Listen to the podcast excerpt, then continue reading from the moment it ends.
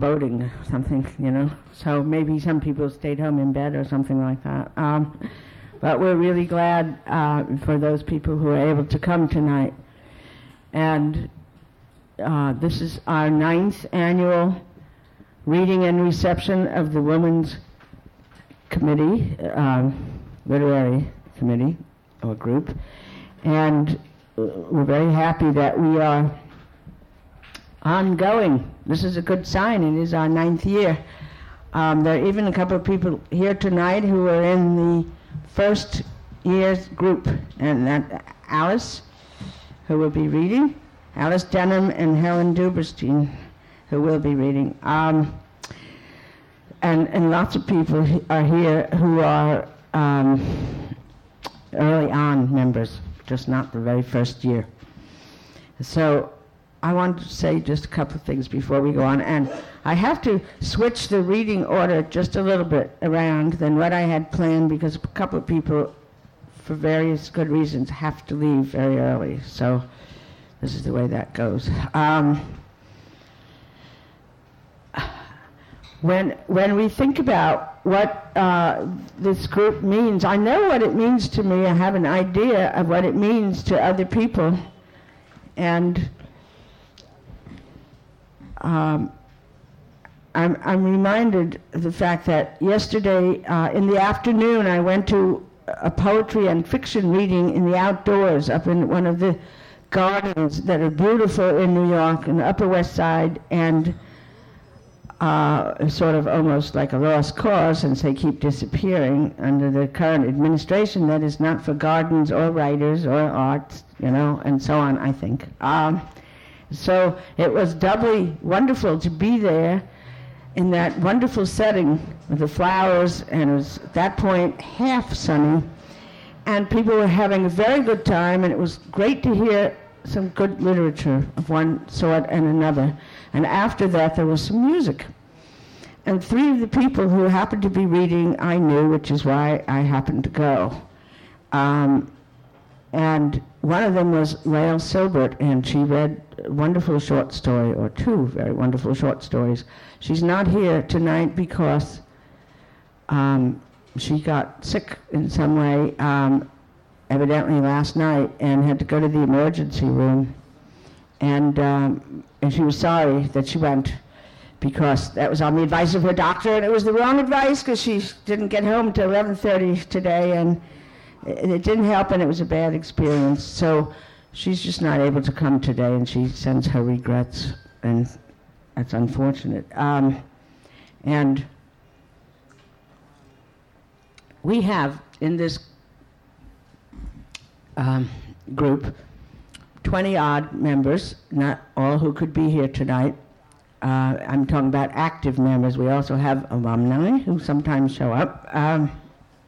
And the way that we do it, other than this reading once a year at PEN, is that we have a meeting, except in the summertime, every month at different members' homes, and we charge, now it's been raised in the last year or so, to $4 each as a donation, because that person's home is where there's also food and drink. So we like to share the cost of all of this that people do.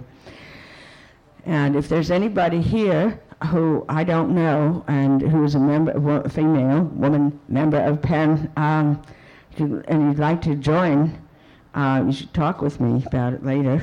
There are a few people here I don't know. I think I know most of the people here. And I want to thank those people here who are my friends who happened to show up, and I'm very glad, and thank you. I also want to say a couple of words about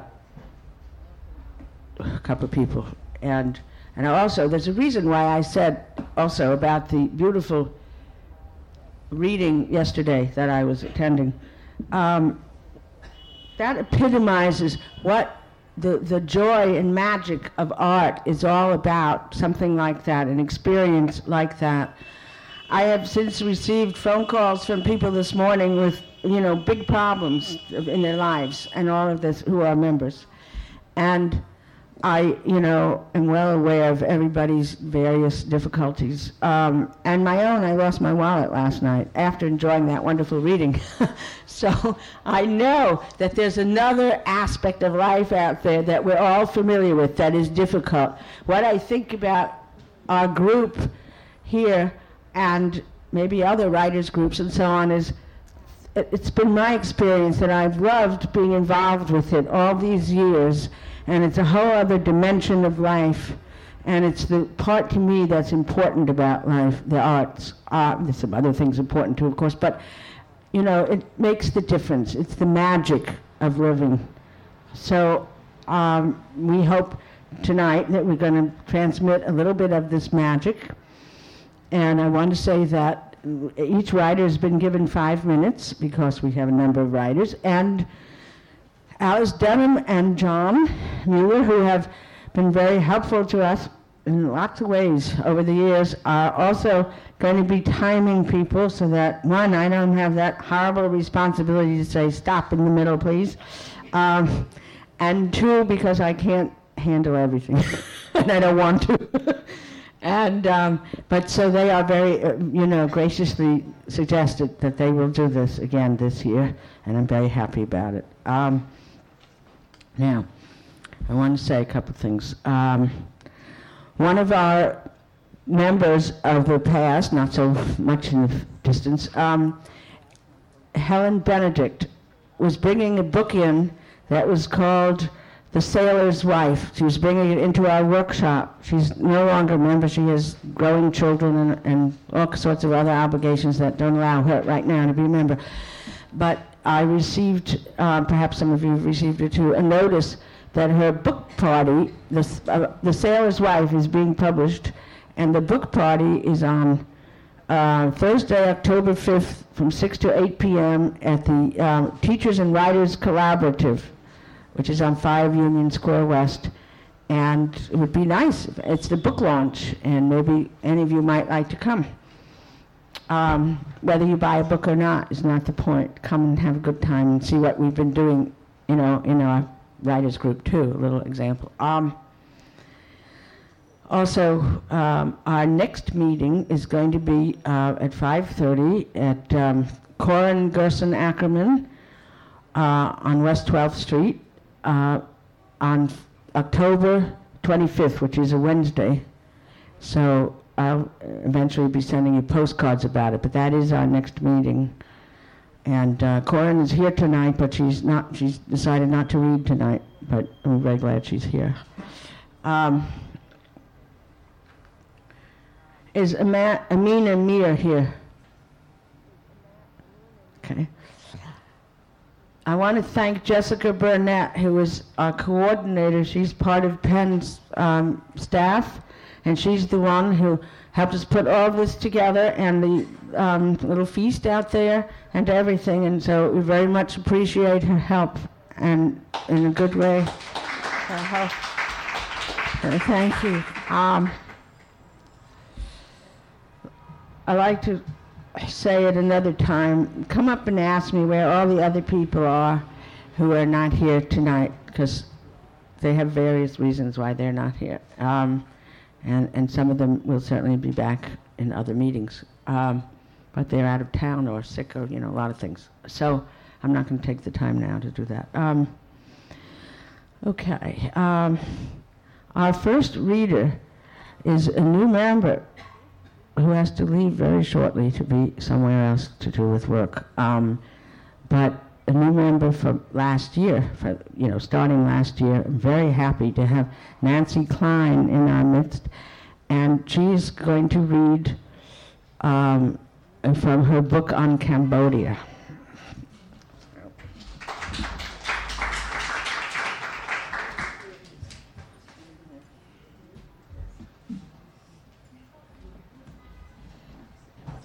I'm not good at microphones. So if I go in and out like that, you know, make gestures or whatever, it's extremely difficult, at least for this prose writer, to read something meaningful for 5 minutes. I mean, that's like, you know, taking one half of a spoonful of the whole. But I'm going to try and be good here. I have about 2.5 pages from a 50-page manuscript on Cambodia that I was working on this summer, which is basically about the double journey that I took to Cambodia to visit my son, who was a newspaper reporter in Phnom Penh. And I went to Cambodia to see the country, obviously, but also it turned out to be a journey into my son's adult life. And that's basically what the piece is about. And I don't know how much of a sense of it you'll get from these few pages, but we'll find out. This is the fourth little section, and it is the second temple at Angkor that I went to. It's called Sunset at Phnom Bakheng. That first evening, Gabriel takes me to see the sunset from the top of the temple mountain, Phnom Bakheng. This temple is carved into the rock of an actual hill, which is rare here, since this area of Cambodia is as flat as Indiana, given over to parched fields during the hot season, which is beginning now, and rice paddies and the jungle. Farther away toward Thailand, actual mountains rise, but in the Angkor region, most temple mountains are built on man-made hills, then terraced up and up and up against the sky in imitation of Mount Meru, the sacred abode of the gods. The highest and vastest of the temple mountains is Angkor Wat. Here at Phnom Bakheng, parched weeds and seedlings cover the hill, and the overgrown stairs that lead up to the top are as narrow as curbstones, or the high, thin steps of Mayan pyramids. And like the latter, they've been hacked out at 2-foot intervals straight up. Although it's nearly time for sunset, the Kampuchean heat weighs like a boulder on the back. At the bottom of the hill, just before we start the straight-up vertical climb, I spot a dust-covered elephant. He wears a platform on his back with seating for 6. A group of Japanese tourists are clambering aboard. I'd love to take an elephant ride, I say, but this seems a diversion from our purpose hill, here, besides which Gabriel has surged ahead and is already halfway up the mountain. "I've been going to the gym," he calls to me over his shoulder. When he turns back to find that I'm gasping for breath and don't know whether I can make it, he says, "But Mom, you climbed the mountain up in Woodstock." This was 15 years ago, perhaps, and it was just a mountain, not a monument constructed to humble those of us who are not gods. Gabriel seems to feel genuine consternation at my decline, but after a while he remarks that his father, when he was visiting, refused to climb all the way up. "I made him," he adds. When I finally reach the top, prostrate, drenched to the skin, I discover that the elephant I coveted at the bottom of the hill has brought his load of tourists here all the way up. They sit on his back, breathing normally, about to disembark. I cannot know it in this moment because I haven't visited the major temples yet, but the Japanese up on their elephant resemble Shiva on his Garuda, or the Buddha seated on the head of the 7-headed serpent who supports the world. On our return trip down the hill, we will follow the great beast's path, a kinder, gentler route than ours, which winds around the mountain in a downward corkscrew, navigable. Up top, we find a sea of tourists, but very few of them American, so even they add to the foreignness of the place. A number of them wear identical T-shirts that Gabriel interprets for me. These announce in Khmer an international conference on landmines that has been in progress for the past week, and none too soon. Cambodia has more landmines planted in it than any other country in the world, a legacy of our war and the Khmer Rouges. Lacking one of these T-shirts, I buy a pair of pants with elephants all over them for $7. Several days later, in the central market in Phnom Penh, I will buy my daughter a 2-piece tie-dyed pantsuit for $7. This seems to be the standard tourist fee on any object you can charge more than $1 for. Always what I buy costs $1 or $7. I never hear an in-between price quoted, but then I never bargain.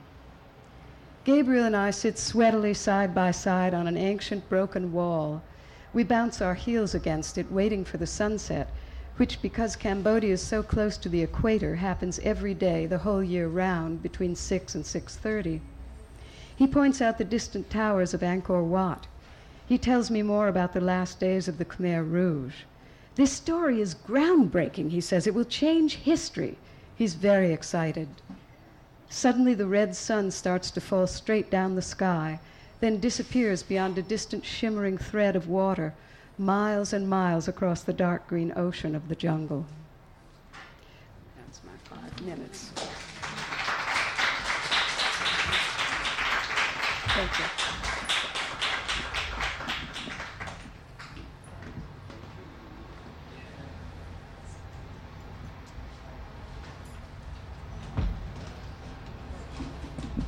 That was fascinating. I'm very eager to hear more.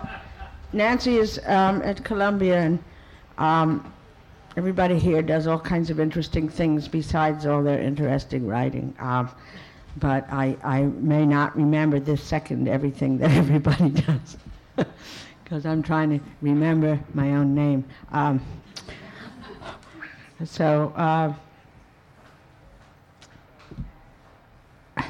And thank you very much. I was really happy that you're able to come even for a short while tonight. Our next reader has been a member for a number of years. And by the way, I should say that in our group, we all write different kinds of material. So you could expect to hear poetry or fiction or memoirs or essays or novels, you know.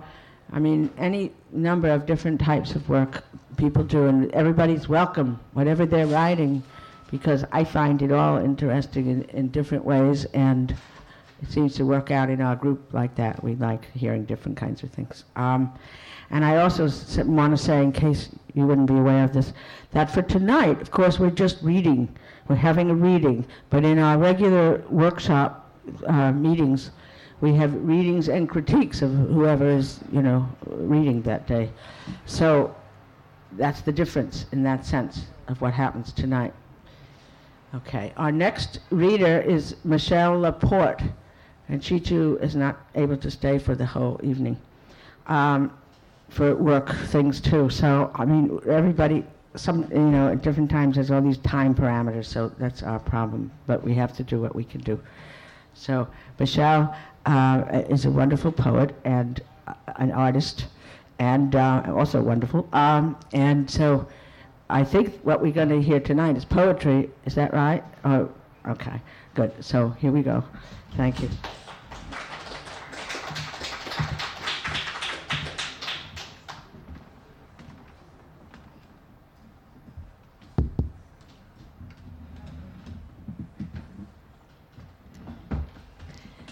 Thank you so much, Ilsa. It should be noted that Ilsa is one of my real mentors in this life, and there's no way that I could tell her how grateful I am for her inspiration and support of me. So that wasn't unbiased, what you just heard from her. And also I'd like to say that Cambodia and such a vivid description is a very tough act to follow. I regret that I have to leave early. I'd love to hear everyone else's reading. So thank you for allowing me to read in this order. Okay. This year I had the tremendous privilege of studying with Patricia Carlin, a poet that some of you may be familiar with who teaches at the New School University. She teaches poetic forms. And so I thought I'd read a villanelle, a pantoum, a sestina, and freeform something or another. Not that these are uncorrupted. They're not. They're sort of like a villanelle. Right. Operating instructions. This is a villanelle. Tease her foolish with boots of paradox, merciless in their splendid confusion, true characteristic of seasons with equinox. Her appetites require the truly unorthodox, peeking over your event horizon, ply her dark fantasy with veils of paradox. With vision vast, outside the box, beyond all trace of convention, this the very watermark of seasonal equinox. Sing vivid manifestos, flush with ultravox, and just when her glance reveals evasion, fix her gaze with tortoise frames of paradox.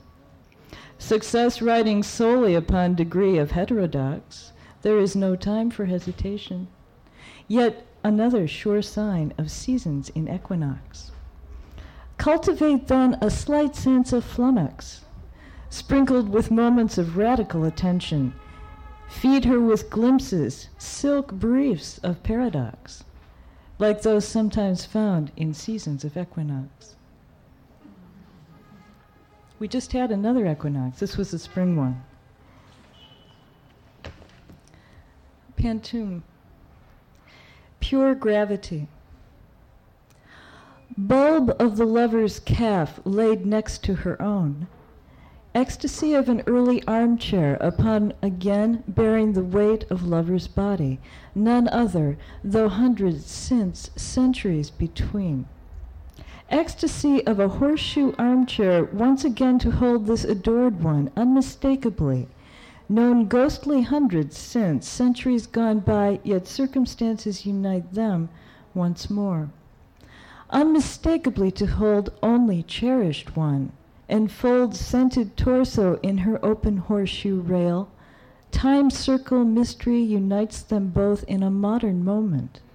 Seat raised aloft on lines resting in space. Embrace silken scented torso in her bliss curving rail. Perfect narrow back, its carved twining dragons, spare seat raised in space, a Ming silhouette. Ah, such sweet the pressure on a worn, woven heart. Throat carved of twining dragons again at love's slender back, tiniest slipper turned just slightly as ages before. So blissful the weight upon this cane-woven heart, core level for an instant in time's steam-bent arc. Oh, matchless foot slightly turned as centuries before. Rest once more against my own. That noble circumstance refolds us one into other.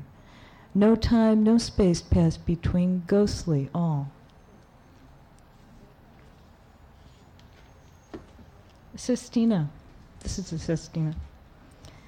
Encounter. Only one. Are you too far beyond any mere sum of sparkling collections, more or less? Are you careless, too, with the hard-won objects of more obscure but two-minded desires? As some now lost to others, many are yet sought for any price, not less than that of some fire opals. Like one once rescued by two crested cranes on a moor.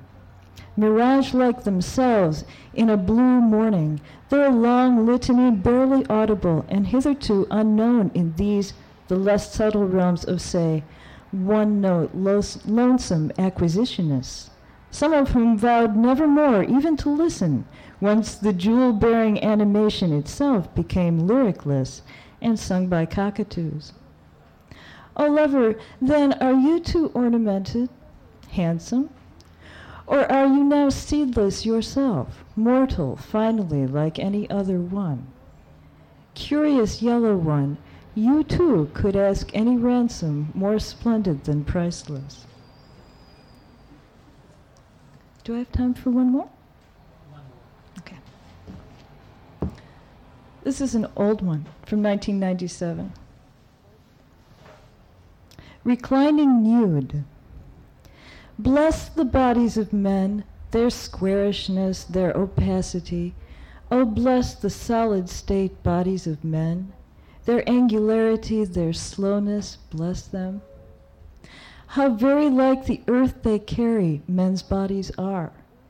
The way the arms, the backs of men shift languid in repose like a pile of stones, sand sifting time itself and the weight, the density of their very bones, ah, bless them, their rough skin, baking in sunlight, cracked slightly over brick.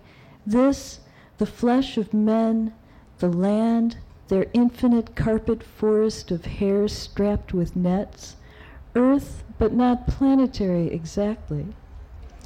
With hardly a thought of the celestial, his own vapors rising, our breaths from street pores leave a thin sheen of oil all behind just to catch the light beneath these loons, still dancing where the lake used to be.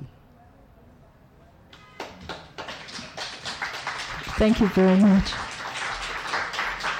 My apologies to any males in the audience.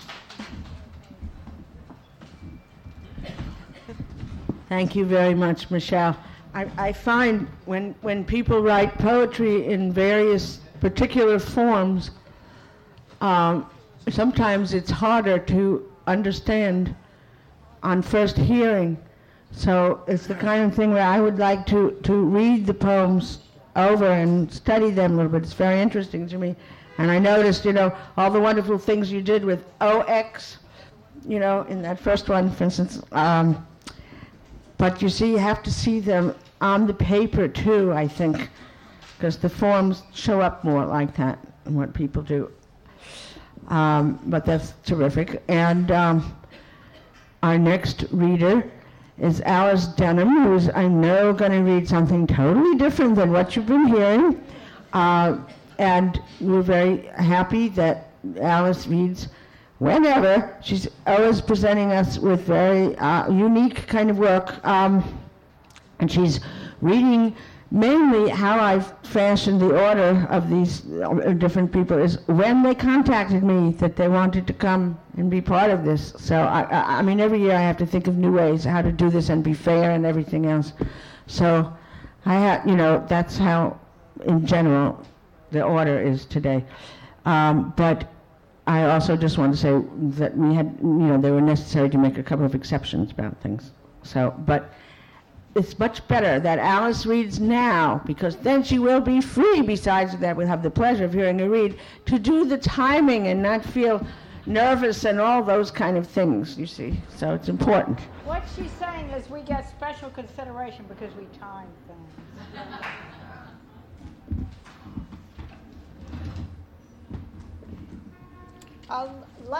Last September I read from my collection of Mexican short stories.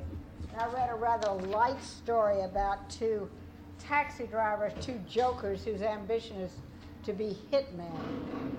Now that collection is Wait a minute. Can you hear me now? No, sorry. Am I at the right place, Joan? Yes. You can put it a little bit closer, if I do. How about that? That's much better. All right, this is from a collection of Mexican short stories. Last year I read a light one about two men whose ambition is to be hitmen. This year I'm going to read a very serious, dark story. This collection is being shown by my agent, but I'm even now finishing another story, so we'll see about all this. This is a rather different tale. All these, I've been going to Mexico for more years than you can believe. I often say 30, but it's really 40. So, This is on your mother's back. On my mother's back. Yeah, that's right. This is a very short, called Hero, or in Spanish, Héroe. Once in a Mexican village, there lived an idealistic young manta worker who dreamed of a better day. The fabrica produced fine, sturdy manta cloth used for clothes and curtains. This made the owners very rich and the workers very poor. No other real jobs existed in the village, so the owners paid starvation wages. In El Norte, workers had unions, as Esteban knew. Though he was 27, Esteban was the size of a 14-year-old altar boy, which he had been because he could read. His brother, wetbacking in Dallas, sent him newspaper articles about AFL-CIO strikes for higher wages. Union members were rich. They could own houses, even cars. Esteban determined to start a union of manta workers.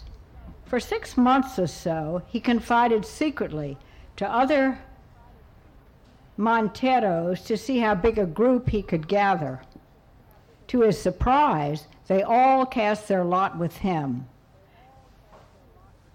When then elected him union leader, whom they elected union leader. Their list of demands was simple, a small increase in wages for all. The owners, of course, refused to meet with them. The owners recognized no union. With Esteban leading, they picketed before the offices of the owners, who were not there, who stayed away. After work on Saturday, the brave Esteban led them to the family palacio where the owners live, which resided on an entire square block of the village.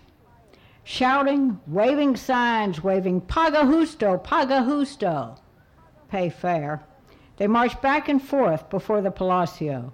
No one appeared. At work on Monday, Esteban declared they could strike and close down the factory. Instead, the workers voted to march through the Zocalo, the square, the following Saturday after work to rouse public sympathy. Go slowly, Esteban agreed with their new union. Workers strutted their signs aloft and villagers shouted, "Vaya, vaya." Sunday evening, Esteban climbed to the Mirador for the sunset to plan their next move. Suddenly, four policia surrounded him, accused him of dealing dope. They hauled him handcuffed into the one police car in town, slung him into a cell. Esteban hollered he'd done nothing, and they knew it. He shouted so loud the policia feared he could be heard in the Zocalo. They gagged him, informed him he had to confess to save his life. "Confess you smuggle marijuana, cocaine, heroina," shouted the federale, not the local cops.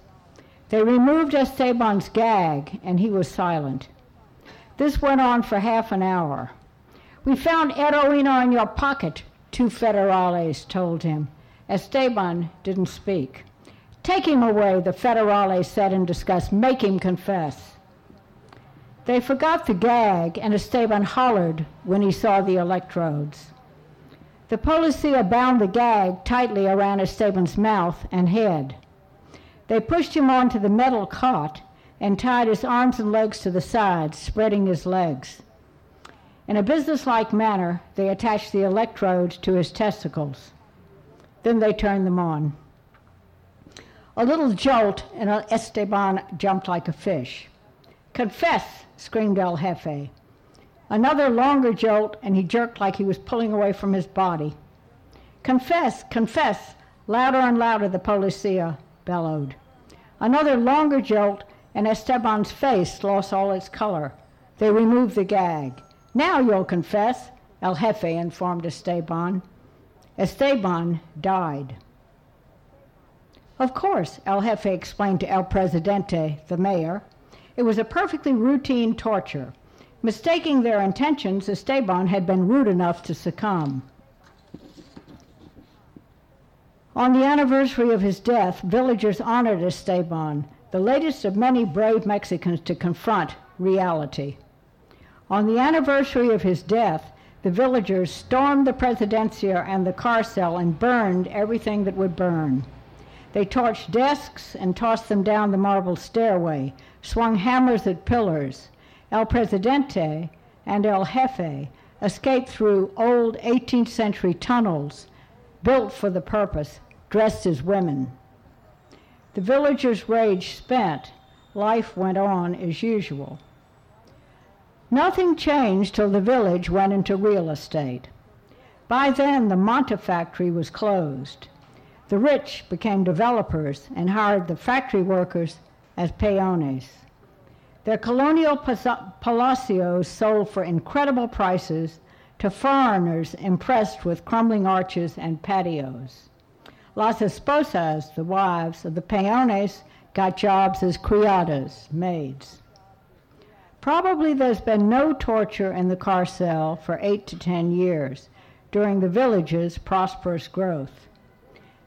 Esteban's spirit lives in the stained glass dome of the old church, silently screaming for justice, say the townspeople, no longer villagers. Others claim his spirit underlies La Manta gated luxury villas, where his factory once stood. We have no heroes, the Mexican saying goes, only dead heroes. That's a true story.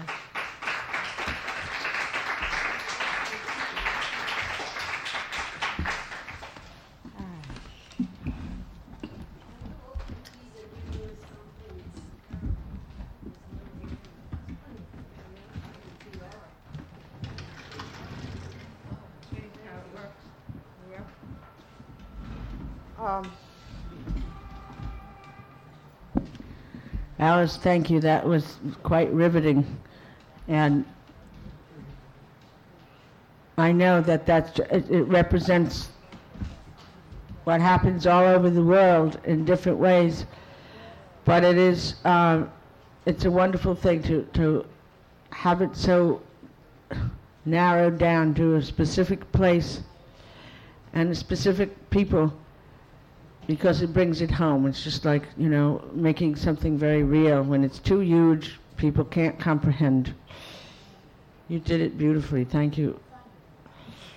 Our next reader is Carol Hebald. And I'm very happy, that she's here tonight. I'm very happy that all of us are here tonight, because I find it a great treat to hear all this different kind of writing, and from very good writers. And she reads, tonight she's going to read poetry, but she also writes novels and novellas and all sorts of other wonderful work. Has been published in the PEN International literary magazine, among other places. And she will tell us, she's just finished a book that is going to be published, and she will mention it. If anybody, by the way, any of the writers, want to say something about their own work briefly, that would be nice. Okay? So our next one is Carol Hebald.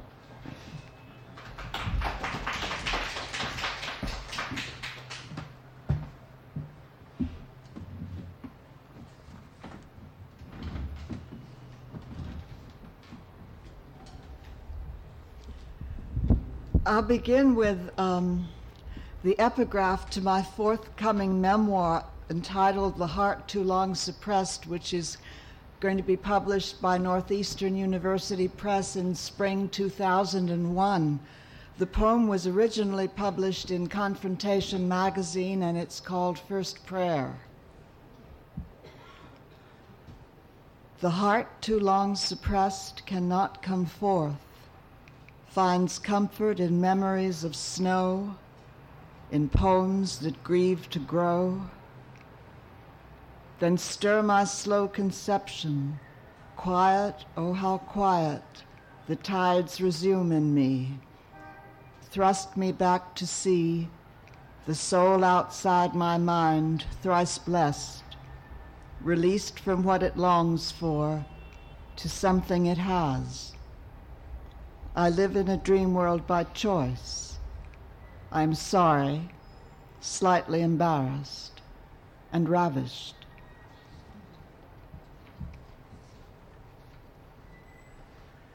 Letter to an artist aboard a ship somewhere near Stockholm.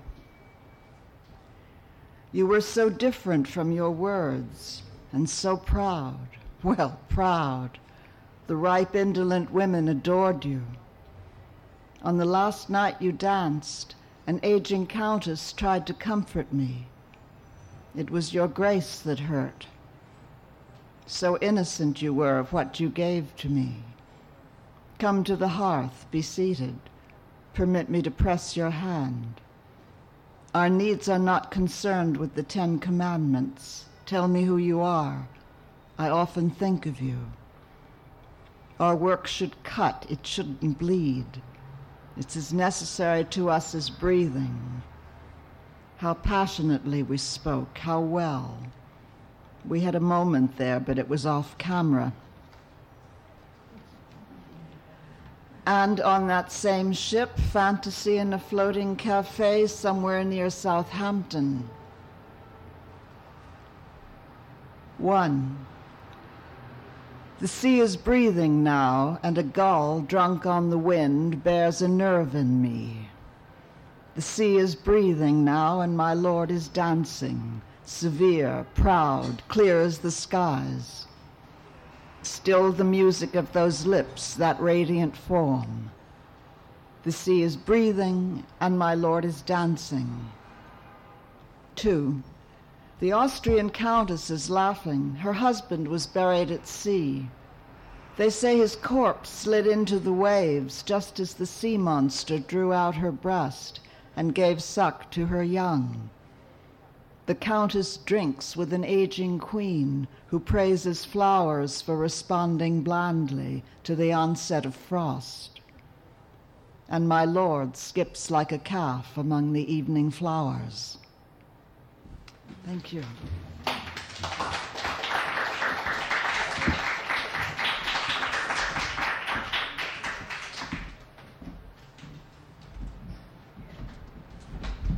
That's stunning work. I'm really happy we had the chance to hear that.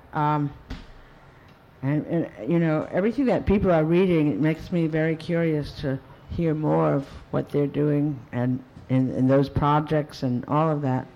So I think I'm going to read next. I get nervous too, like everybody else. And I'm going to read some poetry. I'm going to read poetry that I wrote this summer. It's all new. And the first poem is written in Oregon. And the other three poems are written here in New York, except this summer. But they're for a project that is called Zoo International, and it's going to be set to music by Lou Rogers and performed in April as Art Song Cycle. And the first one is just stands on its own, nothing to do with music or anything. And they're all new work. First one is called Living with Demons and Drink. And if anybody, speaking of drink, would care to, I would so much appreciate just somebody maybe just bring me a glass of wine. I'd have. No. Oh, thank you. Okay. Living with demons and drink. Two minds, each as agile as a leaping frog, bright as a diamond chip, sharp as serrated steel. By evening are gradually stilled, hazy, fog creeping in similar to the Pacific outside the glass windows that overlook the gray wooden deck and below. The ocean I observe each night from a sheltered place nesting inside a hilltop house deep in the trees where my friends live. It is a stunning house, gray shingled but modern, open and angled, creating indoor mazes. I notice, along with beauty, there is no lack of liquor here. The bottles hidden in the closet are brought out by my friends each evening like honored guests. Vodka and scotch, to accompany the crossword puzzles and double cross-sticks each avidly pursues before dinner, while I read, sipping just one glass of liquid fire, not wanting to be overwhelmed. Then as we dine, possibly as a civilizing influence, they serve wine. So agreeable with the good food and talk, I find. Soon after, ice clinks and tall glasses of strong drink they imbibe, each on a separate sofa, singular and solitary, lost in reading mysteries or horror stories and frequent forays to the bottle till the middle of the night. I read something lighter, while in a comfortable lean-back black chair, abstaining from fear, mysteries, and drink, wanting to stay alive a long while into my future. At midnight, when the lights are turned off and brains befogged, my friends have gone to separate rooms in this large house, ready to be soothed by sedative sleep. I lie wide awake in my bedroom, white walls now cloaked in darkness, wondering what demons pursue them in daylight hidden from my view. Mine come as I sleep, the mind in dreamlike state, not under my control. When I wake, my demons are still with me. It takes a while to bury them in a good book I read, till the sun rises, and my friends do too. And on a lighter note, I wrote these poems. This Zoo International is the overall title, and there are more to it than these three, but I kept journals in different trips that I took to Europe and so on, and that gave me ideas about doing this project. So, first one is Zoo International, Antwerp, Belgium. Famous for its diamond dealers, sailors carousing in bawdy bars, and painter Peter Paul Rubens, Antwerp can bedazzle you, especially its zany, carefree zoo, peopled by unique animals cavorting in open spaces and giggling at the animals' antics. Little boys with innocent faces but very short pants that showed off their lovely legs. I watched them all. Children and nature's creatures I had never seen before. The special features of wild, long-haired boars, harp eagles, the tiny African foxes resembling chihuahuas. But when I saw an Australian wallaby, small kangaroo, with an infant in her pouch, wearing her baby like a backpack in front, she and her offspring were as rare to me as an emu. She was leaping around, covering ground. In my heart, seeing this rare jewel, I jumped for joy. Diamonds were nothing compared to a happy little boy and a wanton wallaby with child.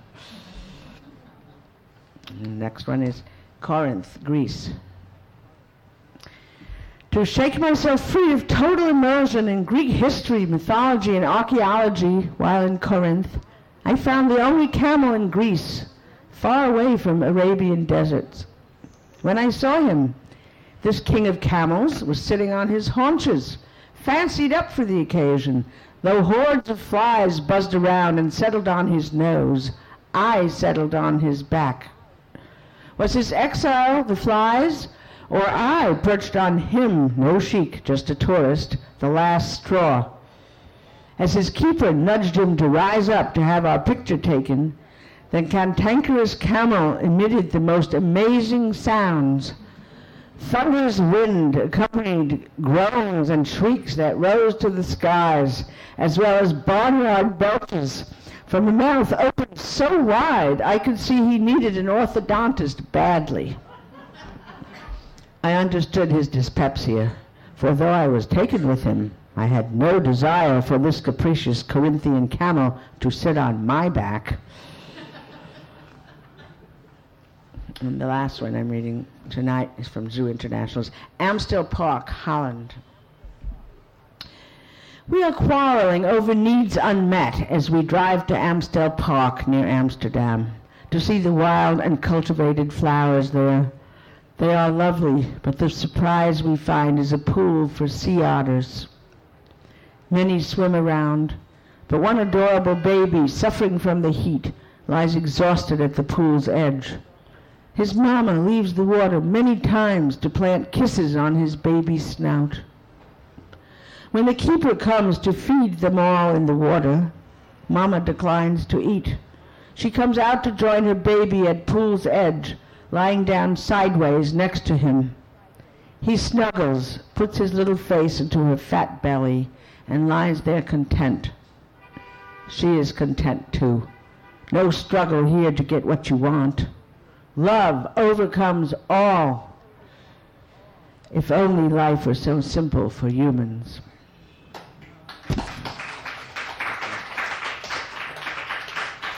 Thank you very much.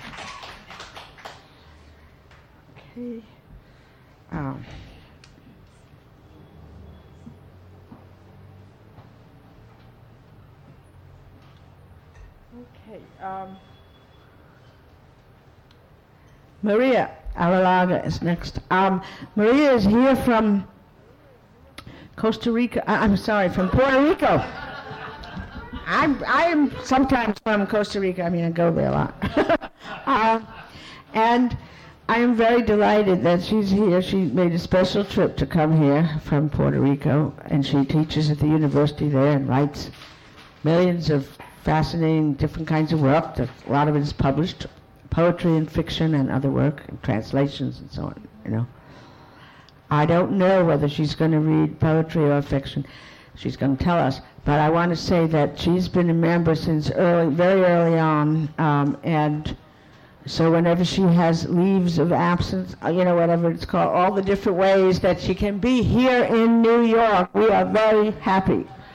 And but she's made, I think, a special trip to come here to this reading tonight.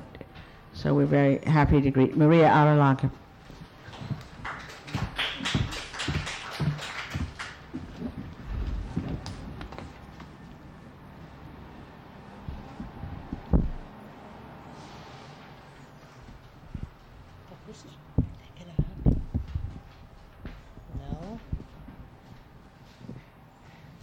I'm trying to do this standing up so you can hear better, but I don't seem to be able to. It's hard if you sit down, darling. We can hear you because it's loud. Okay. Take it out.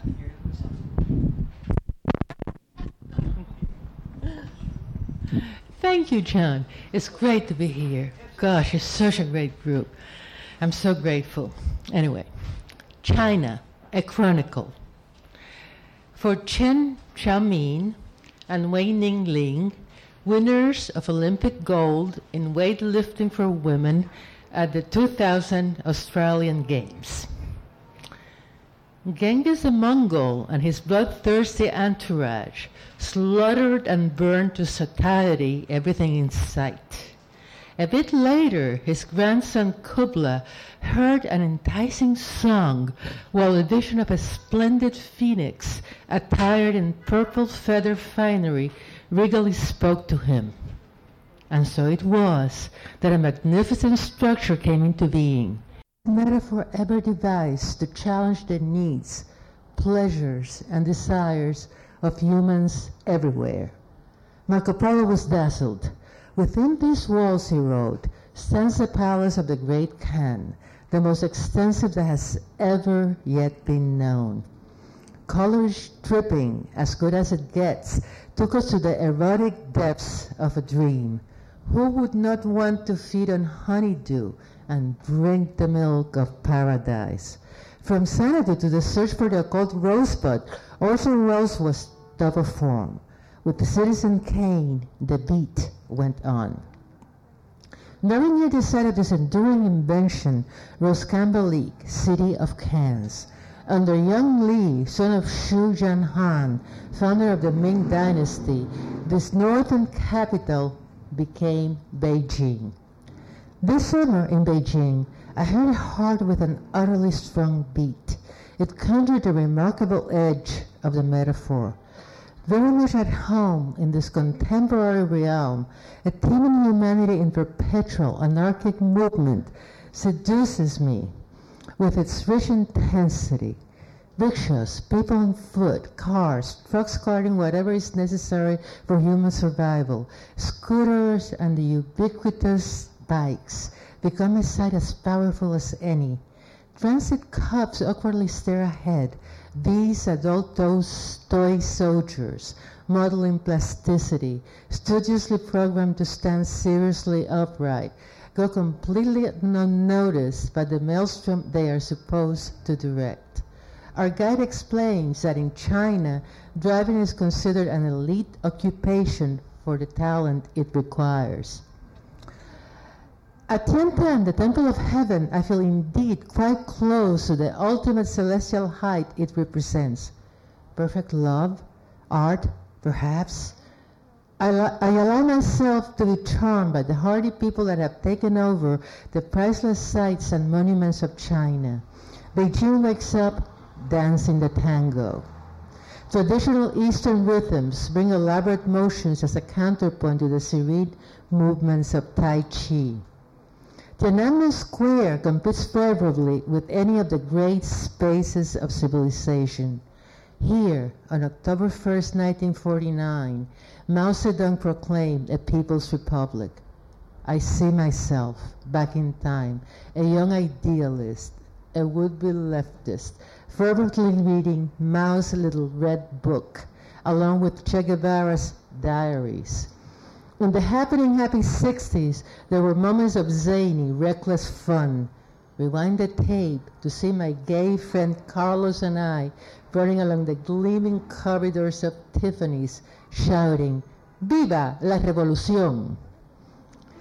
One of the members of our group asks Ada, our guide, how many people were killed in 1989 when army tanks and soldiers moved against pro-democracy demonstrators at Tiananmen. She doesn't recall, she answers, because she was way too young at the time. At Tiananmen, we confront the contradictions, the unsettling lack of human rights. Meanwhile, the Chinese yearn for contact with the outside world. On a trip to Sichuan, the Venice of the East, an old resort near Shanghai, people gave us their thumbs-up approval as we sailed around the canals, munching on the local specialty, slices of boiled pig with a tender, sticky, tasty skin that reminded me of lechon, one of Puerto Rico's delicacies.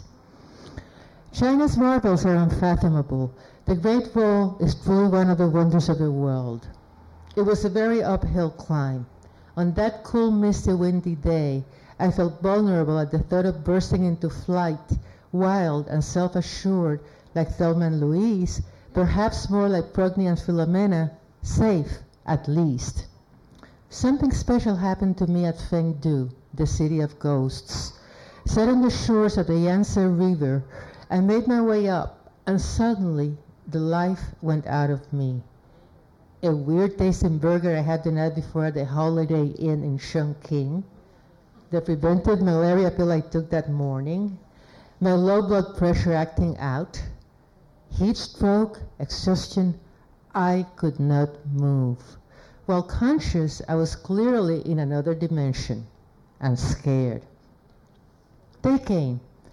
A woman dressed in traditional peacock blue massaged my head, forehead, neck. Other women offered hot water, a Chinese cure-it-all, as well as a tiny cup of tea. They wiped my sweat and improvised a circle of fans to give me air. I lived. As they waved me goodbye, never mind my belief in angels, I became part Chinese.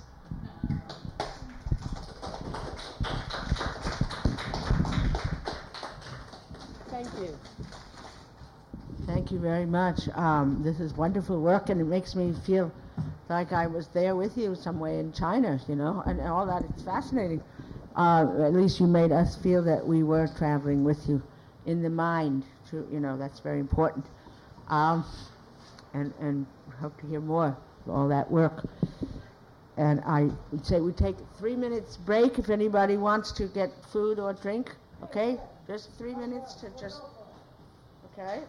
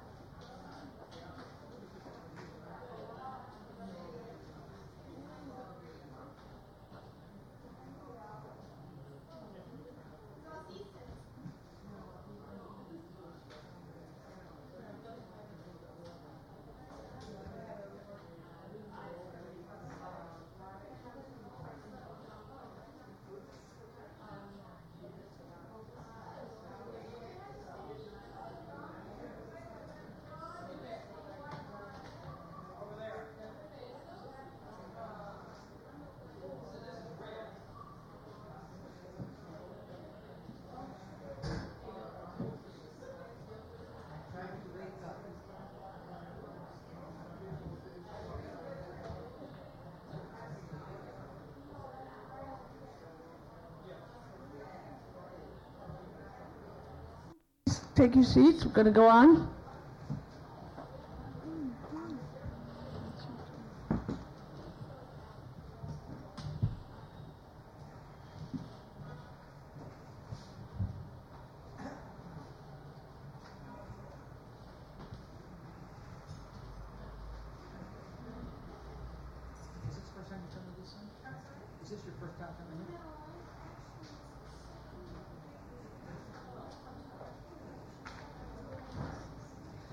We have 5 more people to read, so please, everybody, come back.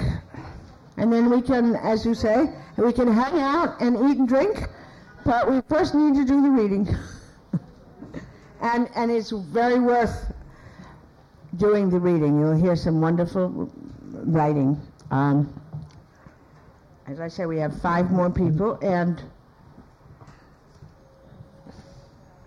Okay, as I said, I was doing this from when I heard from people and so on.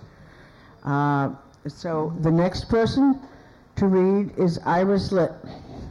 And Iris writes also poetry and fiction, and she runs a writers group up in, around the Woodstock area of 2 different writers groups. One is poetry, one is fiction. If anybody's up there at some point in the year, wants to be involved with that, and so it's a really good group, or groups, and her own writing is really good. You'll enjoy what you're going to hear. So, now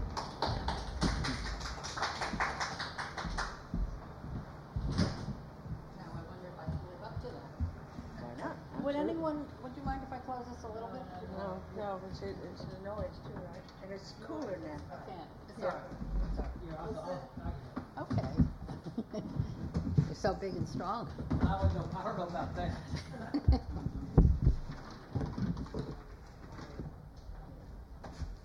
Well, since Ilsa had her wallet stolen yesterday, I think I'll read some of my stolen wallet poems first. And I won't even write any. Okay, right. I know some of you have heard some of these, but you have to listen again. This one is The Gypsy Children, and it's going to be in Confrontation in the fall issue that's coming out. You can tell from these poems what happened.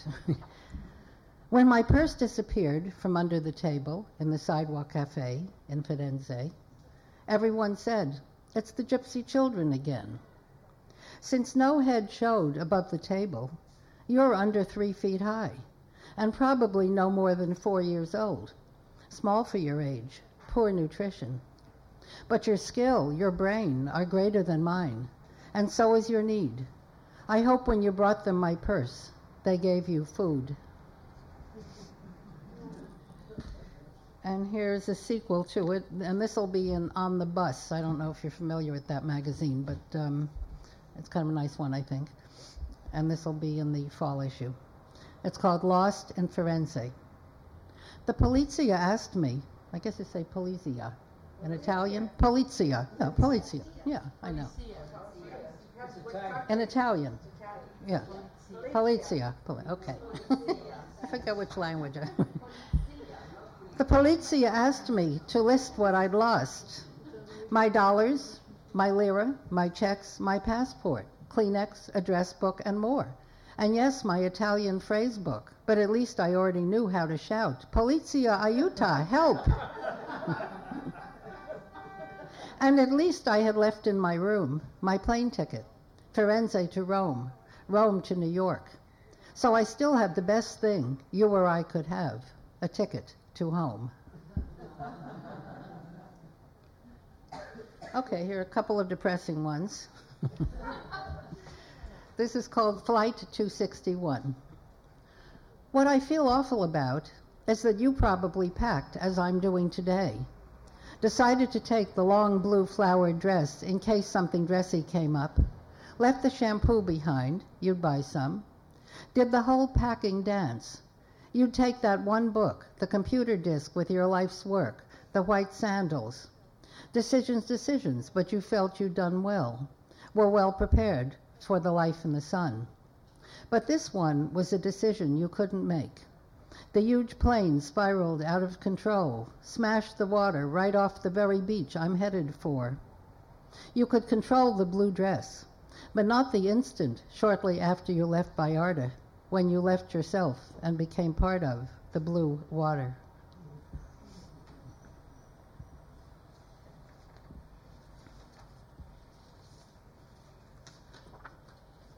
Well, this one is more cheerful. I think I did read it here once. If I were a fish. The label the lady pasted on the package says "Scrod Cod, fresh from North Atlantic waters."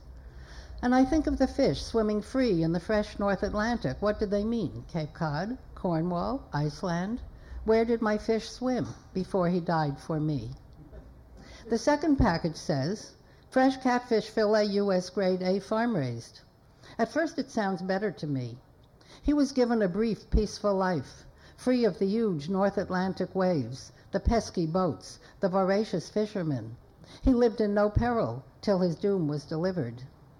But I think if I were a fish, I prefer the waves and the danger.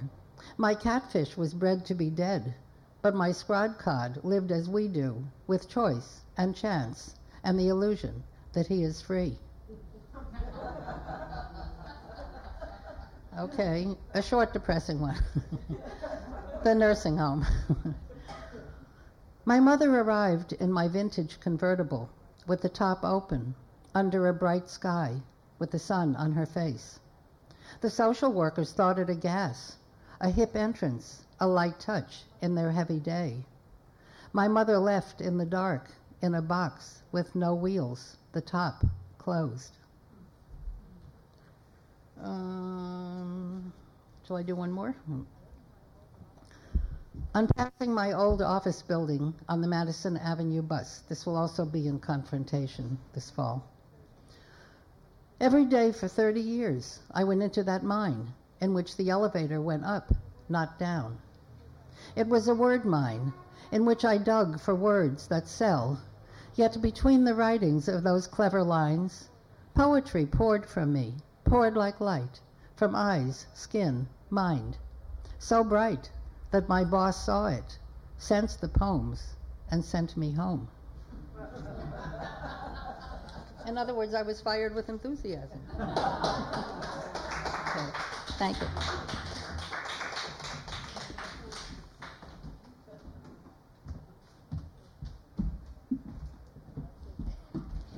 Iris, I loved those poems, and I identified in different ways with how you expressed it and what you thought. And I, too, worked for, when I was in my 20s, for advertising agencies and magazines and all kinds of things like that. And I, too, wrote, on occasion, poetry underneath all the million papers that you're supposed to turn out other kinds of work. And I didn't get much discovered that way, except that because I looked busy every minute and I met my deadlines, But even so, it was a terrible conflict, and we must all probably have that in different ways of how we do our work over the years, that you want to do your own work desperately, but you also want that roof over your head, so you're juggling everything forever. So, I'm also teaching advertising writing. Now, good.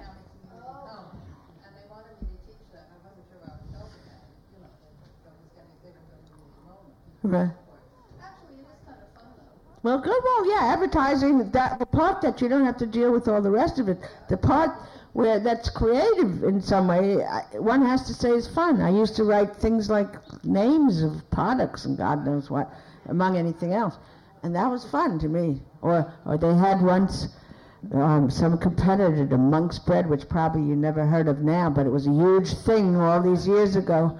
And I had to come up in one day with, I think, 50 different names for this product that was like monk's bread. And, you thought, you racked your brains about medieval times and, everything else. But in a certain way, it was a lot of fun to me. I have to say it's a lot more interesting than cleaning the house or something. Just a little more pressure. So... Okay.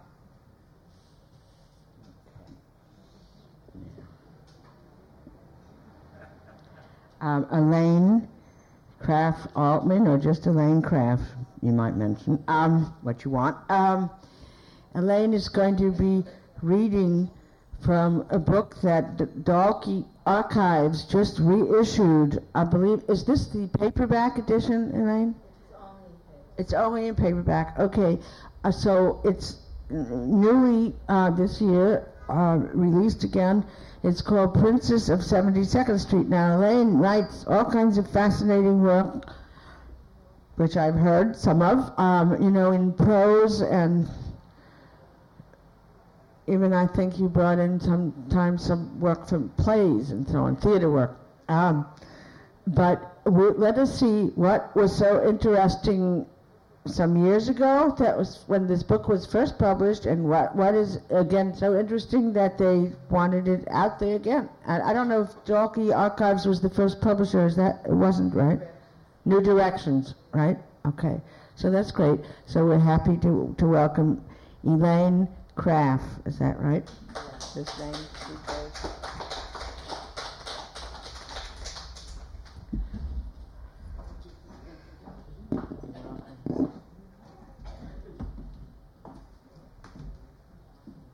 the book that's come back, and what's interesting to me, the Princess of 72nd Street West. She is the Princess of 72nd Street from Riverside Park all the way up to Central Park West. Nothing to do with the East. And it's interesting that it came out the first time when I met the man who was to be the father of my daughter. That's what I'm calling him now. And then here it comes when I'm saying goodbye to the father of my daughter. I find that very interesting. So it's like I've been put back into the past now, in a way. There are the two main characters in this book are Ellen, who is very critical, conservative, and she's looking for a husband, and Esmeralda, who is free, and she doesn't care what people think about her, and they're both part of the same person, and they're often at odds with each other.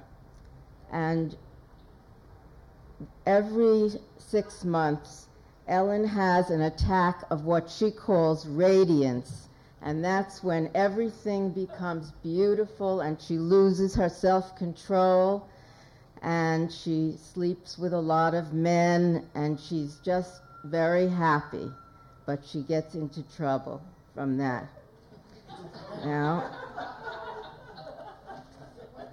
here, The Princess of 72nd Street. It's in the bookstores now, hidden under K, so no one knows it's there. Yes? Yes? Yes. Okay. And here she meets a magician on the corner of 72nd Street. Oriel was standing in front of Saul the Tailor's, dressed in a black velvet jacket and plum-colored velvet pants. His hair was long and blonde. Fluttering doves appeared and disappeared from inside his coat sleeves. I fixed the coat, and it was no easy task. No, indeed, Saul the Tailor whispered proudly to the people gathered around Oriel. The people of 72nd Street were not interested in who made the coat, but in Oriel's exquisite performance. The doves flew up in the air or perched on Oriel's head, and then, as if by some mysterious prompting, they vanished. Many eyes were seen looking for them up in the sky, to the right or left. With a faint smile perpetually on his lips, Oriel found the doves up his sleeve. The crowd stared at him in amazement and applauded. He was tall and strangely built. Narrow shoulders were hunched up to his ears and thrust forward, and his legs turned inward. Long toes stuck out of black leather sandals. Their pointed toenails curved toward the ground. Oriel's eyes were half closed in a sort of ecstasy. People gave him money that he collected in a bag made of tapestry beginning to unravel at the top. Something about this man both fascinated and repelled me. His cheeks were slightly rouged, and he had silver nail enamel on his fingernails. A silver star was drawn on his forehead. Underneath the black velvet jacket, he wore a satin shirt with tan and pink flowers painted on a dark background. It was to this man, Oriel, an illusionist, that I told the truth. As if by mutual agreement, I remained while the doves were placed gently inside a cage that had been lying on the pavement. Oriel bowed to the people as they slowly dispersed. Then he and I began to walk toward Broadway. "I am Oriel," he said in a very soft voice. "I am Princess Esmeralda of West 72nd Street," I answered, realizing that it was the first time I had said this name to anyone or even spoken it aloud. My real name, Ellen, the one given to me by my mother and the one I am known by and used to sign checks with, is not my true name. Esmeralda, or Princess Esmeralda, came to me early, perhaps on my first or second voyage to 72nd Street, while I was still living with George, master of the eternal dissertation. I don't know why this name came to me. Its exact origin is unimportant, but that it is my inner name is a simple fact. Something about Oriel called forth the truth from me about this and about all things. As I had known intuitively, my name and title seemed perfectly natural to him. It was an important day in my life, the day I met Oriel. It was a month after the sixth radiance. It was after I was dining with Alan, and somehow overlaps the end of Alan. Yet I am not exactly certain, unless there is a gap somewhere in time. For how is it possible that I could have been with Alan the lawyer and Oriel the illusionist at the same time? And yet it is, days being endless and plentiful and even bountiful sometimes. I'm going to skip the next little part about Oriel and read about their Oriel's making love. When Oriel made love with Esmeralda, it was with reluctance and inevitable self-chastisement. He claimed to be waiting for the time when he would no longer be trapped on the physical plane, which was false. This was too much, not only for Ellen, but for Princess Esmeralda, particularly since Oriel, seeming to be pure and inexperienced, devised sinister and decadent aspects to their lovemaking. Sometimes he put a thin black stocking over his face, or had them both wear identical brassieres made of silver mesh, or pasted feathers all over his body from head to toe. Endless were these varieties. In this area, Oriel's creativity and personality were quite vivid. It excited him to paint his nipples, which were very sensitive, a deep green color. He painted hers red, or turned them into twin anemones or blue fish. After a while, this sexual experimentation and ornamentation was their main activity. Esmeralda was too weak to get out of bed, and Oriel, beneath his childlike laughter and spirituality, was a master of sensuality. "I think I am not sick, but that you drain my strength," she told Oriel at last. He looked depressed and said it had happened before, that he had that effect upon women and didn't know why. He then mentioned that she had lost much of her sweetness and always wanted to quarrel. What he, Oriel, wanted was serenity. She complained that he could not accept anger or express it. He tried to please her by expressing anger. First it was contrived. Then he became violent, screamed in a falsetto and cracked mirrors, vases, and window panes with a hammer. Okay. Mm-hmm. Yes. Thank you very much.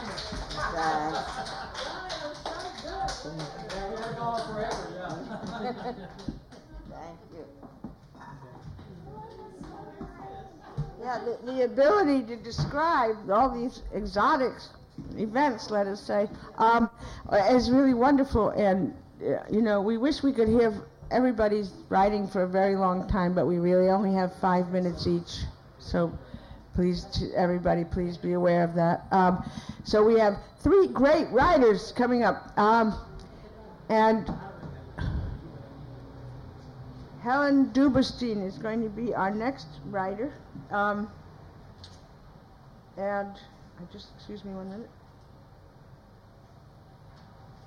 Now, some of you, I'm sure, are familiar with some of Helen's work. But it's always a surprise what she's writing about. She writes fiction, she writes poetry, she writes drama, and many other things, but especially, I think, those three, and she's also a wonderful artist. So this is a very, like, triple threat person, and we get the benefit of her abilities. We're very glad that she's here. She's just come back from Cape Cod, so she's been there a long time. So.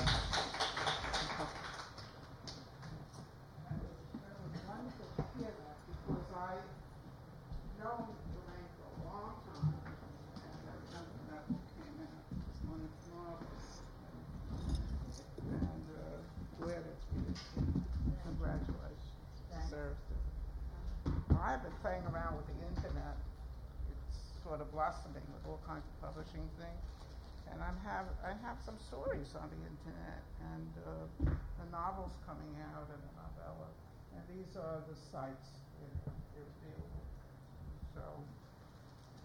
with. So that's that.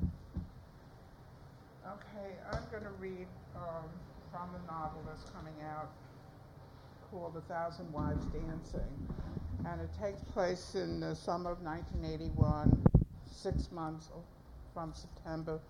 5 months from September through, from April through September 1981. It was a time when friends who had been meeting every summer for many years, couples mostly, where the women's movement began to impinge on the anxieties of the women and the men, and just came up in all kinds of situations, and a lot of the relationships broke up, a lot of them changed, and so on.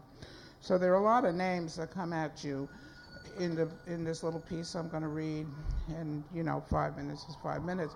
But I hope it'll give you a flavor of that time and that place at that time and the people involved. My ears are attuned to music tonight, she sighed, after that wonderful dinner. Oh, perhaps I miss it all after all. Well, the name of it is A Thousand Wives Dancing, the name of the novel. My ears are attuned to music tonight, she sighed, after that wonderful dinner. Oh, perhaps I miss it all, after all, the opera. Miranda had been an opera singer in her long and varied life.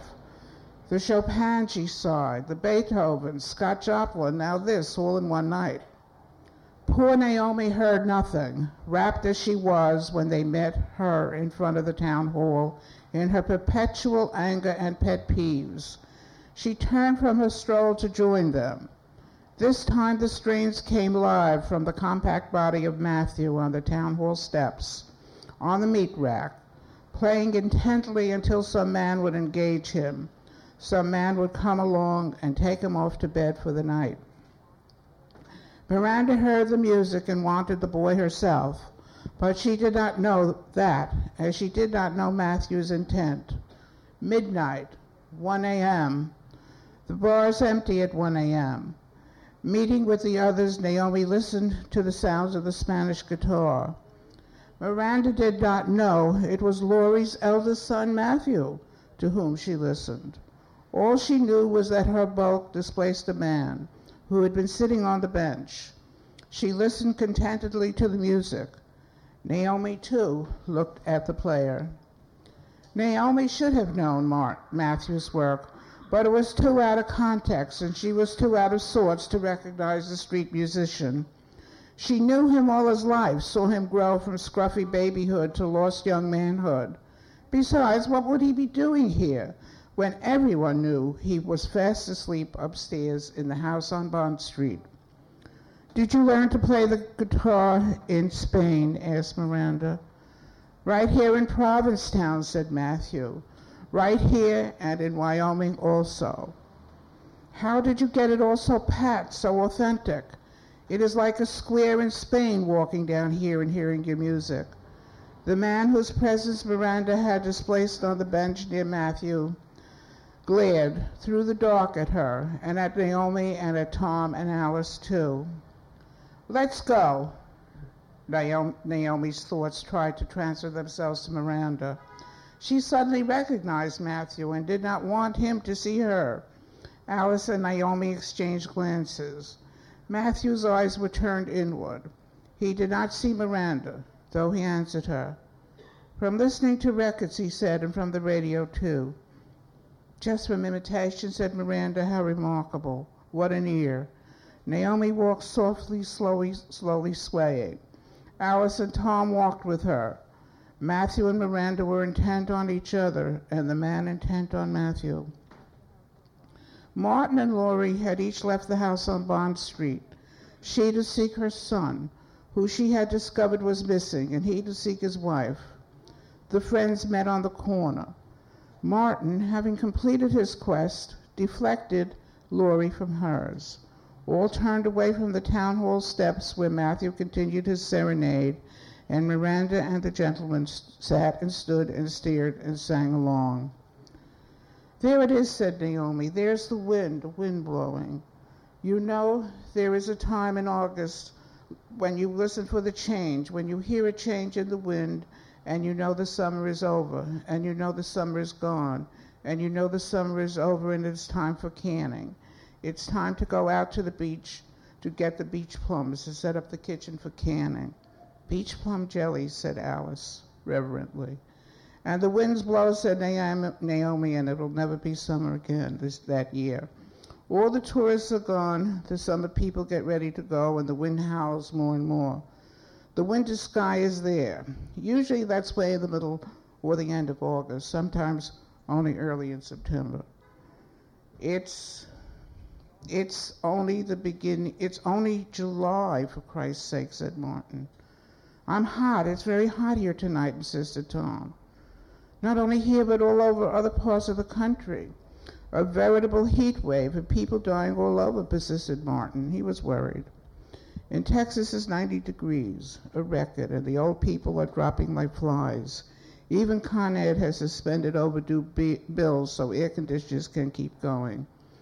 "An act of mercy," said Alice. "In Texas, it is," insisted Tom. Made up easy payment plans for delinquencies so that the company doesn't have to shut down the power."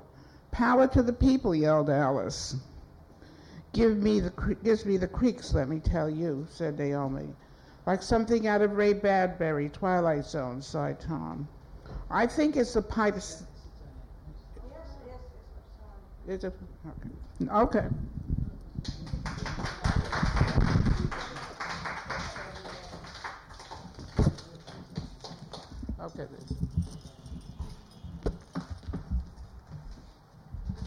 Teresa, when I have to cut people off, with this wonderful writing, but it has to be fair to everybody, and we've said 5 minutes, and so it's the way it happens about life and art. But it's beautiful writing, Helen, and I'm really interested in the whole thing that you're writing, and I'd like to hear more of it and everything. So we're always in a quandary here because we have, I think, all this good writing from every single person who's a member of our workshop, and we try to be fair about if you get 5 minutes, that means everybody else gets 5 minutes too, and it's very difficult to be such a monitor about all this. We have two more writers, and you can say, as well as in the beginning or the middle or anything, two of the wonderful writers, and this we're saving some of the best for last, right? You know? So this is how it goes. And the next writer is Peggy Harrington. She's going to read part of a novel. Now, Peggy is a member of our workshop who has joined this past year, and we've had the pleasure of hearing her work set in different periods, including, I believe, something that was, I think, medieval. I may be not totally accurate about that this minute, but it was quite special, and her, the quality of her writing is pretty terrific. So we're now, she's going to tell us what she's going to read, but I have down here that she's reading part of a novel. So.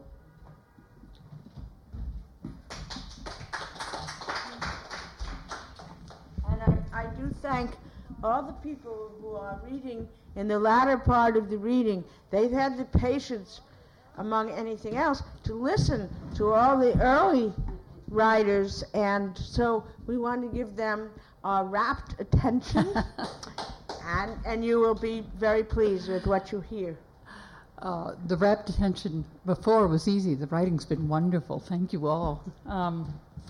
This is the prologue of a novel I'm working on now, and will probably be a little bit baffling, but that's all right. It's the way I write. I tend to write that in a baffling way. I haven't got a title to the book yet. It's tentatively work title. It's called Moonchild. It's about memory and murder. This is the prologue. 3 weeks. 3 weeks of searching every inch of Puntable River, of plucking at eights and sweeps and sinkholes and pocketed banks where she had roiled, if only for the seasons of rain. 21 days of terror, of harrowed days and no nights worth speaking of, when you could feel peril in the dusk and dread at dawn. That's what she said. The words first leaking, then spilling forth when I asked. 252 hours, when their stomachs were rank, knotted, so there was no chance for nourishment to function there. Weeks, days, hours, even minutes. Aaron would have known, she said. That's the way he did his short life. Calculating and saving the numbers, sums of everything that called for attention, finding order in the counting. He would have known the total, most likely in minutes and seconds. She hadn't the mind or heart for that. And all during that time of weeks and days and hours and minutes, there was the knowledge that you'd open your eyes one morning, slow, following the soft chime that Douglas had found to ease you into the day, before he walked away. That you could open your eyes and hear the splash of water running in short bursts as Aaron prepared for his day, before sorrow wiped away everything that had ever been between you, to make your heart sing, and took both son and father away. That wasn't my river, not the Smoky, or the Hudson, the Passaic, or the Nile. Still, I wouldn't be telling you this if there were no river, no rush of water, no flood tide. What I can tell you, what carried me there was this. Call it compulsion. Whoops. Call it necessity. I had to go. I had no choice. You see, it came to me one day, not unlike the shock of water dread, that I must write this story. Sam's, that is. Samuel Gregorian Collingwood, one whom I have called brother, not perhaps as he might have it, not as he would will it.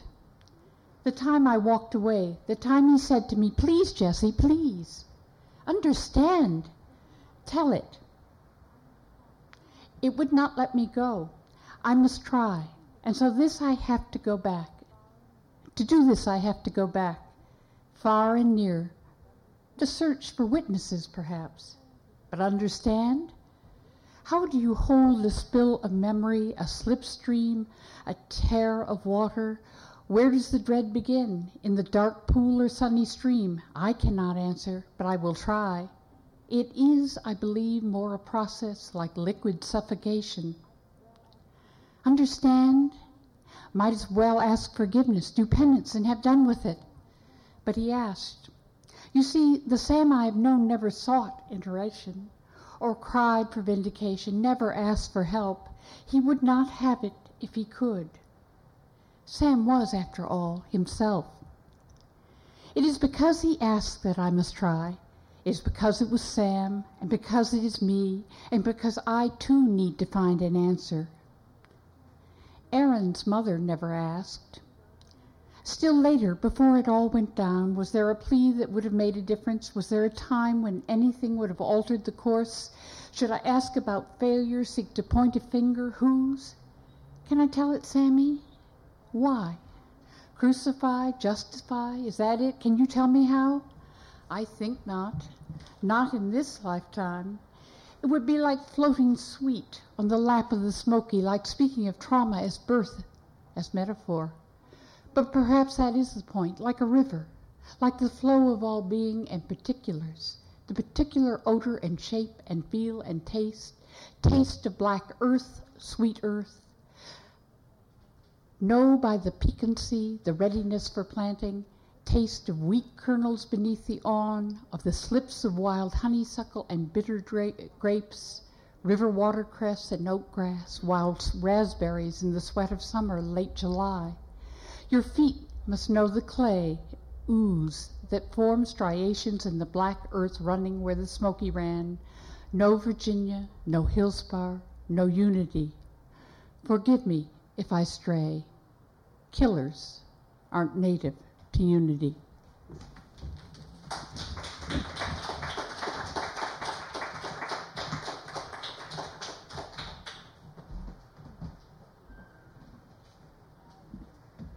Thank you very much. Peggy Harrington, you had, something in that writing that makes you want to hear more and more. What is this going to be really all about and everything? It was quite wonderful to have that sense of suspense and lovely writing. So now we are the pièce de résistance, right? The last writer for tonight. And after we hear that, I just want to say very briefly about some of our other members. This woman has had a lot of patience, and she's been traveling all over the world almost in the last, good part of the year to do research and everything about her book and about life, I would imagine. And she is writing a book about the deconstructionist Paul de Man. And she's going to tell us a tiny bit more about it, before she reads what she's going to read. And this woman, who we're eager to hear here, we've heard a little bit in our own group, is Evelyn Barish.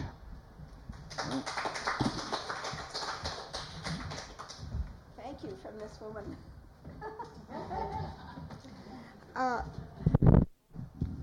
This frightened me. Okay.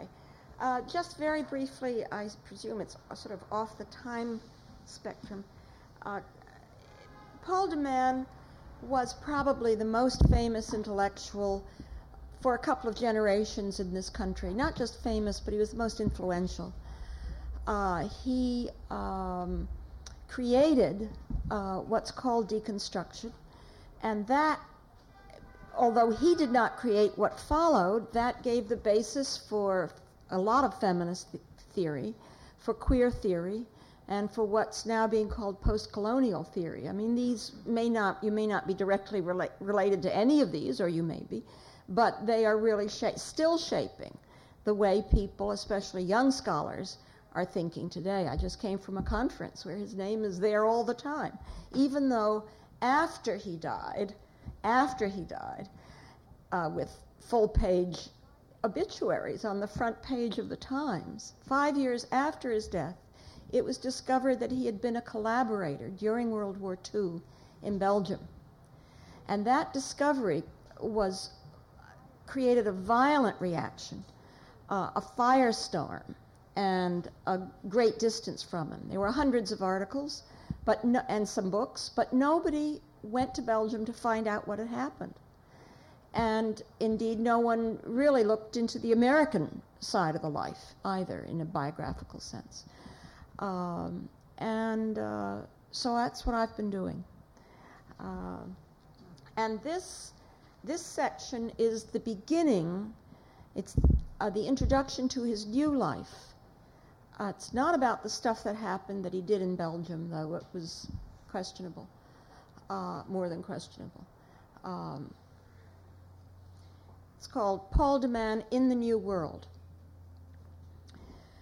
When Paul de Man came to New York in 1948, he cut into the heart of its intellectual circles like a hot knife through butter. Disembarking from a cargo ship on May 29th, one of just 3 passengers on a freighter that took 8 days to cross the Atlantic, he was a penniless immigrant without introductions, influential friends, or a visible history. Within this shape, laid ready to be